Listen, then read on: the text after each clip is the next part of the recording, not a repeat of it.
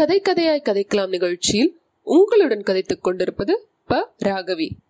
சென்ற அதிகாரங்களில் கதைகளுக்குள் வந்த சில பாடல் வரிகளை நான் பாடியிருக்கின்றேன். திருவாய்மொழி பாசுரத்தை கூட நான் பாடியிருக்கின்றேன். ஆனால் இந்த அதிகாரத்தில் சிலப்பதிகாரத்தில் இருந்து சில அழகிய பாடல் வரிகள் இருந்தன. அவற்றை நான் பாட நீங்கள் கேட்பதை விட எனது தோழி லாவண்யா ராமச்சந்திரன் பாட கேட்டால் மிக அற்புதமாக இருக்கும் என்று அவர்களை பாட வைத்திருக்கின்றேன். அந்த பாடலை நமக்காக பாடிய லாவண்யா ராமச்சந்திரனுக்காக நன்றிகள். பொன்னியின் செல்வன் பாகம் 1, புதுவெள்ளம், அதிகாரம் 10, குடந்தை ஜோதிடர். குடக நாட்டில் பிறந்து வளர்ந்த பொன்னி நதி கன்னி பருவம் கடந்ததும் தன் மணாளனாகிய சமுத்திரராஜனிடம் சென்றடைய விரும்பினாள். காடும் மேடும் கடந்து பாறைகளையும் பள்ளங்களையும் தாண்டி கொண்டு விரைந்து சென்றாள். சமுத்திரராஜனை நெருங்க நெருங்க நாயகனை காணப்போகிறோம் என்ற குதூகலத்தினால் அவள் உள்ளம் விம்மி உடல் ஊறித்தது. இன்னும் சற்று தூரம் சென்றாள். காதலனை அணைத்துக் கொள்ள கரங்கள் இரண்டு உண்டாயின. இரு கரங்களை விரித்தவாறு தாவி பாய்ந்து சென்றாள். ஆனால் உள்ளத்தில் பொங்கிய ஆர்வ மிகுதிக்கு இரு கரங்கள் போதுமென்று தோன்றவில்லை. அவளுடைய ஆசை கரங்கள் 10, 20, 100 என்று வளர்ந்தன. அவ்வளவு கரங்களையும் ஆவலுடன் நீட்டிக்கொண்டு சமுத்திரராஜனை அணுகினாள். இவ்விதம் ஆசை கணவனை அடைவதற்கு சென்ற மணப்பெண்ணுக்கு சோழ நாட்டு செவிலி தாய்மார் செய்த அலங்காரங்கள் தான் என்ன! அடடா, எத்தனை அழகிய பச்சை புடவைகளை உடுத்தினார்கள்!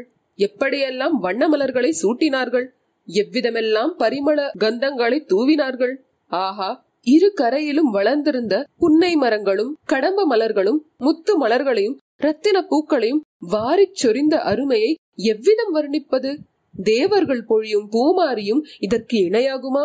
பொன்னி நதியே, உன்னை பார்த்து களிப்படையாத கன்னிப்பெண் யார்தான் இருக்க முடியும்? உன் மணக்கோல ஆடை அலங்காரங்களை கண்டு உள்ளம் பொங்காத மங்கை யார் இருக்க முடியும்? கல்யாண பெண்ணை சுற்றி ஊரில் உள்ள கன்னி பெண்கள் எல்லோரும் சூழ்ந்து கொள்வது போல் உன்னை நாடி பெண்கள் கூடுவதும் இயற்கையே அல்லவா? பொன்னி தன் மணாளனை தழுவிக்கொள்ள ஆசையுடன் நீட்டும் பொற்கரங்களில் ஒன்றுக்கு அரசலாறு என்று பெயர். காவேரிக்கு தென்புறத்தில் மிக நெருக்கத்தில் அரசலாறு என்னும் அழகிய நதி அமைந்திருக்கிறது. அப்படி ஒரு நதி இருப்பது சற்று தூரத்திலிருந்து வருகிறவர்களுக்கு சொல்லித்தான் தெரிய வேண்டும். இருபுறமும் அடர்த்தியாக வளர்ந்திருக்கும் இனிய பசுமரங்கள் அப்படி அந்நதியை மறைத்து விடுகின்றன. பிறந்தது முதல் அந்தப்புறத்தை விட்டு வெளியேறி அறியாத அரசகுல கன்னி என்றே அரிசிலாற்றை சொல்லலாம். அந்த கன்னி நதியின் அழகுக்கு இந்த உலகில் உவமையே கிடையாது. அந்தப்புறம் என்னும் எண்ணத்தை மறந்துவிட்டு நேயர்கள் நம்முடன் அரசலாற்றை நெருங்கி வருவார்களாக. சோலையாக நெருங்கி வளர்ந்திருந்த மலர்களுக்கிடையே புகுந்து வருவார்களாக. அடடா, இது என்ன அருமையான காட்சி! அழகுக்கு அழகு செய்வது போலும் அமுதத்துக்கு இனிப்பு ஊட்டுவது போலும் அல்லவா இருக்கிறது. சித்திர விசித்திரமாக செய்த அன்ன வடிவமான வண்ண படகில் வீச்சிருக்கும் இந்த வனிதாமணிகள் யார்? அவர்களில் நடுநாயகமாக நட்சத்திரங்களுக்கிடையில் பூரண சந்திரனைப் போல் 7 உலகங்களையும் ஆளப் பிறந்த சக்கரவர்த்தினியைப் போல் காந்தியுடன் விளங்கும் இந்த நாரிமணி யார்? அவளுக்கு அருகில் கையில் வீணையுடன் வீற்றிருக்கும் சாந்த சுந்தரி யார்? இனிய குரல்களில் இசைப்பாடி நதி வெள்ளத்துடன் கீத வெள்ளமும் கலந்து பெருகச் செய்து கொண்டு வரும் இந்த கந்தர்வ பெண்கள் யார்? அவர்களில் ஒருத்தி மீனலோச்சினி, இன்னொருத்தி நீலலோச்சினி, ஒருத்தி தாமரை முகத்தாள், இன்னொருத்தி கமல இதழ் நயனத்தாள். ஆஹா, வீணையை மீட்டுகிறாள். அவளுடைய காந்தளை ஒத்த விரல்கள் வீணை தந்திகளில் அங்குமிங்கும் சஞ்சரிக்கும் அழகை பார்த்து கொண்டே இருக்கலாம். அவர்கள் இசைக்கும் கீதத்தின் இனிமையைத்தான் என்னவென்று சொல்லுவது? அதை கேட்பதற்கு நதியின் வெள்ளம் கூட அல்லவா தன் ஓசையை நிறுத்தி இருக்கிறது. நதிக்கரை மரங்களிலே வாழும் கிளிகளும் குயில்களும் கூட வாய்த்திரவா மோனத்தில் ஆழ்ந்திருக்கின்றனவே. மனிதர்களாய் பிறந்தவர்கள் கேட்கும் செவிப்படைத்த பாக்கியசாலிகள். அந்த அமுதகானத்தை கேட்டு பரவசம் அடைவதில் வியப்பு என்ன? படகில் வரும் அப்பெண்கள் என்ன பாடுகிறார்கள் கேட்கலாம். அரங்கு வண்டு சிறந்து ஆர்ப்ப மணிப்பூ ஆடையது போர்த்து கருங்கையற்கண் விழித்து ஒல்கி நடந்தாய் வாழி காவேரி. கருங்கையற்கண் விழித்து ஒல்கி நடந்த எல்லாம் நின் கணவன் திருந்த செங்கோல் வளையாமை அறிந்தேன் வாழி காவேரி. பூவர் சோலை மயிலாள புரிந்து கோயில்கள் இசை பாட காமர் மாலை அருகசைய நடந்தாய் வாழி காவேரி. காமர் மாலை அருகசைய நடந்தவெல்லாம் நின் கணவன் நாமவேலின் திறங்கண்டே அறிந்தேன் வாழி காவேரி. இந்த அமுத தமிழ் பாடல்களை எங்கேயோ கேட்டிருக்கிறோம் அல்லவா? ஆம், சிலப்பதிகாரத்தில் உள்ள வரி பாடல்கள் இவையெனினும் இந்த பெண்கள் பாடும்போது முன் எப்போதுமில்லாத வனப்பும் கவர்ச்சியும் பெற்று விளங்குகின்றன. இவர்கள் பொன்னி நதியின் அருமை தோழிகள் போலும். அதனாலேதான் இவ்வளவு பரவசமாக உணர்ச்சி ததும்ப பாடுகிறார்கள். அடடா, பாடலும் பண்ணும் பாவமும் எப்படி கலந்து இழைந்து குழைந்து இவர்களுடைய குரலிலிருந்து அமுத வெள்ளமாக பொழிகின்றன! பாட்டாவது பண்ணாவது கானமாவது இசையாவது அதெல்லாம் ஒன்றுமில்லை. இது ஏதோ மாயக்கலை. பாடுகிறவர்கள் கேட்பவர்கள் எல்லோரையும் பித்து பிடிக்க செய்யும் மந்திர வித்தை. படகு மிதந்து கொண்டே வந்து ஓடத்துறையில் ஒதுங்கி நின்றது. இரண்டு பெண்கள் இறங்குகிறார்கள். அவர்களில் ஒருத்தி 7 உலகத்துக்கும் ராணி என தகும் கம்பீர தோற்றமுடைய பெண்மணி. இன்னொருத்தி வீணை தந்தங்களில் விரல்களை ஓட்டி இன்னிசை எழுப்பிய நங்கை. இருவரும் அழகுகள் என்றாலும் ஒருவருடைய அழகுக்கும் இன்னொருவருடைய அழகுக்கும் மிக்க வேற்றுமை இருந்தது. ஒருத்தி செந்தாமரை மலரின் கம்பீர சௌந்தரியம் உடையவள், இன்னொருத்தி குமுத மலரின் இனிய அழகை உடையவள். ஒருத்தி பூர்ணச்சந்திரன், இன்னொருத்தி காலை பிறை. ஒருத்தி ஆடும் மயில், இன்னொருத்தி பாடும் குயில். ஒருத்தி இந்திராணி, இன்னொருத்தி மன்மதனின் காதலி. ஒருத்தி வேகவாகினியான கங்கா நதி, இன்னொருத்தி குழைந்து நெளிந்து செல்லும் காவேரி. வாசகர்களை மேலும் சந்தேக ஆராய்ச்சி நிலையில் விட்டு வைக்காமல் இவர்கள் இருவரும் யார் என்று சொல்லிவிடுகிறோம். கம்பீர தோற்றமுடைய மங்கைதான் சுந்தர சோழ மன்னரின் செல்வ புதல்வி குந்தவை.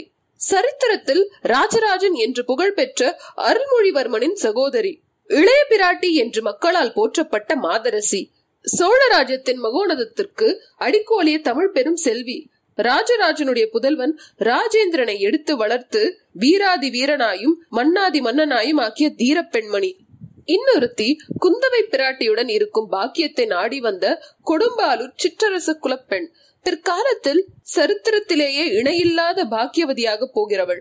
இன்று அடக்கமும் இனிமையும் சாந்தமும் உருவெடுத்து விளங்குகிறவள். இந்த இரு மங்கைமார்களும் படகிலிருந்து கரையில் இறங்கினார்கள்.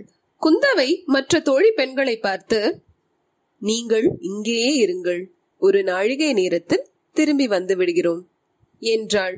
குந்தவை தேவிக்கு தோழியாக இருப்பதை பிறர்க்கும் பேராக கருதி பழையாறை அரண்மனைக்கு வந்தார்கள்.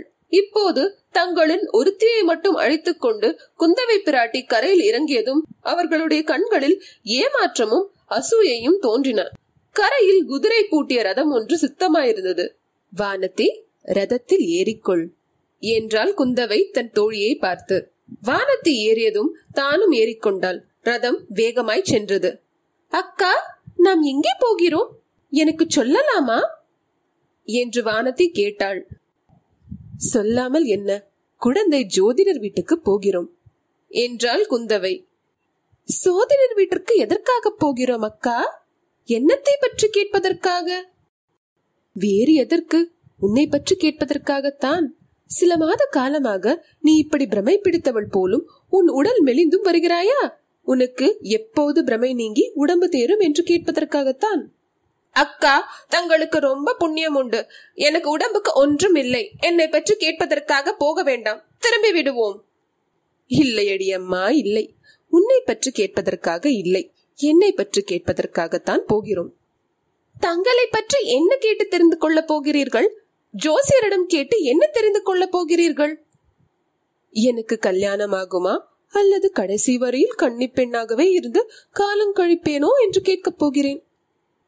அக்கா, இதற்கு ஜோசியரிடம் போய் கேட்பானேன்? தங்களுடைய மனத்தை அல்லவா கேட்க வேண்டும். தாங்கள் தலையை அசைக்க வேண்டியதுதான். இமயமலை முதல் குமரிமுனை வரையில் உள்ள 56 தேசத்து ராஜாக்களும் போட்டி போட்டுக்கொண்டு ஓடி வரமாட்டார்களா? ஏன், கடல் கடந்த தேசங்களிலே எல்லாம் இருந்தும் கூட வருவார்களே. தங்களை கைப்பிடிக்கும் பேரு எந்த வீர ராஜகுமாரனுக்கு கொடுத்து வைத்திருக்கிறதோ அதை தாங்கள் அல்லவா தீர்மானிக்க வேண்டும். வானதி, நீ சொல்வதெல்லாம் உண்மை என்று வைத்துக் கொண்டாலும் அதற்கு ஒரு தடை இருக்கிறது. எந்த தேசத்து அரசகுமாரனையாவது மனம் புரிந்து கொண்டால் நான் அவனுடைய நாட்டுக்கு போக வேண்டியிருக்கும் அல்லவா?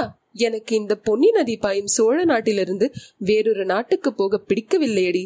வேறு நாட்டுக்கு போவதில்லை என்று நான் சபதம் எடுத்துக் கொண்டிருக்கிறேன். அது ஒரு தடையாகாது.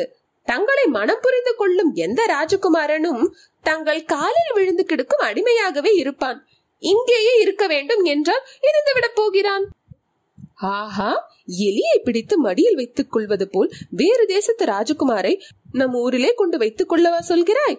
அதனால் என்னென்ன தொல்லைகள் எல்லாம் விளையும் தெரியுமா? எப்படியும் பெண்ணாய் பிறந்தவர்கள் ஒரு நாள் கல்யாணம் செய்து கொண்டுதானே தீர வேண்டும். அப்படி ஒரு சாஸ்திரத்திலும் சொல்லி இருக்கவில்லையடி வானதி. ஔவையாரை பார், அவள் என்றும் கண்ணி அழியாத கவிசுவரியாக பல காலம் ஜீவித்திருக்கவில்லையா? ஔவையார் இளம்பிராயத்திலேயே கடவுளின் வரத்தினால் கிழவியாகி போனவள். தாங்கள் அதை போல் ஆகவில்லையே. சரி, அப்படி கல்யாணம் செய்து கொள்வது என்று புறப்பட்டால் சோழ நாட்டு ஏழை வீரன் ஒருவனையே நான் மணந்து கொள்வேன். அத்தகையவனுக்கு ராஜ்யம் இராது.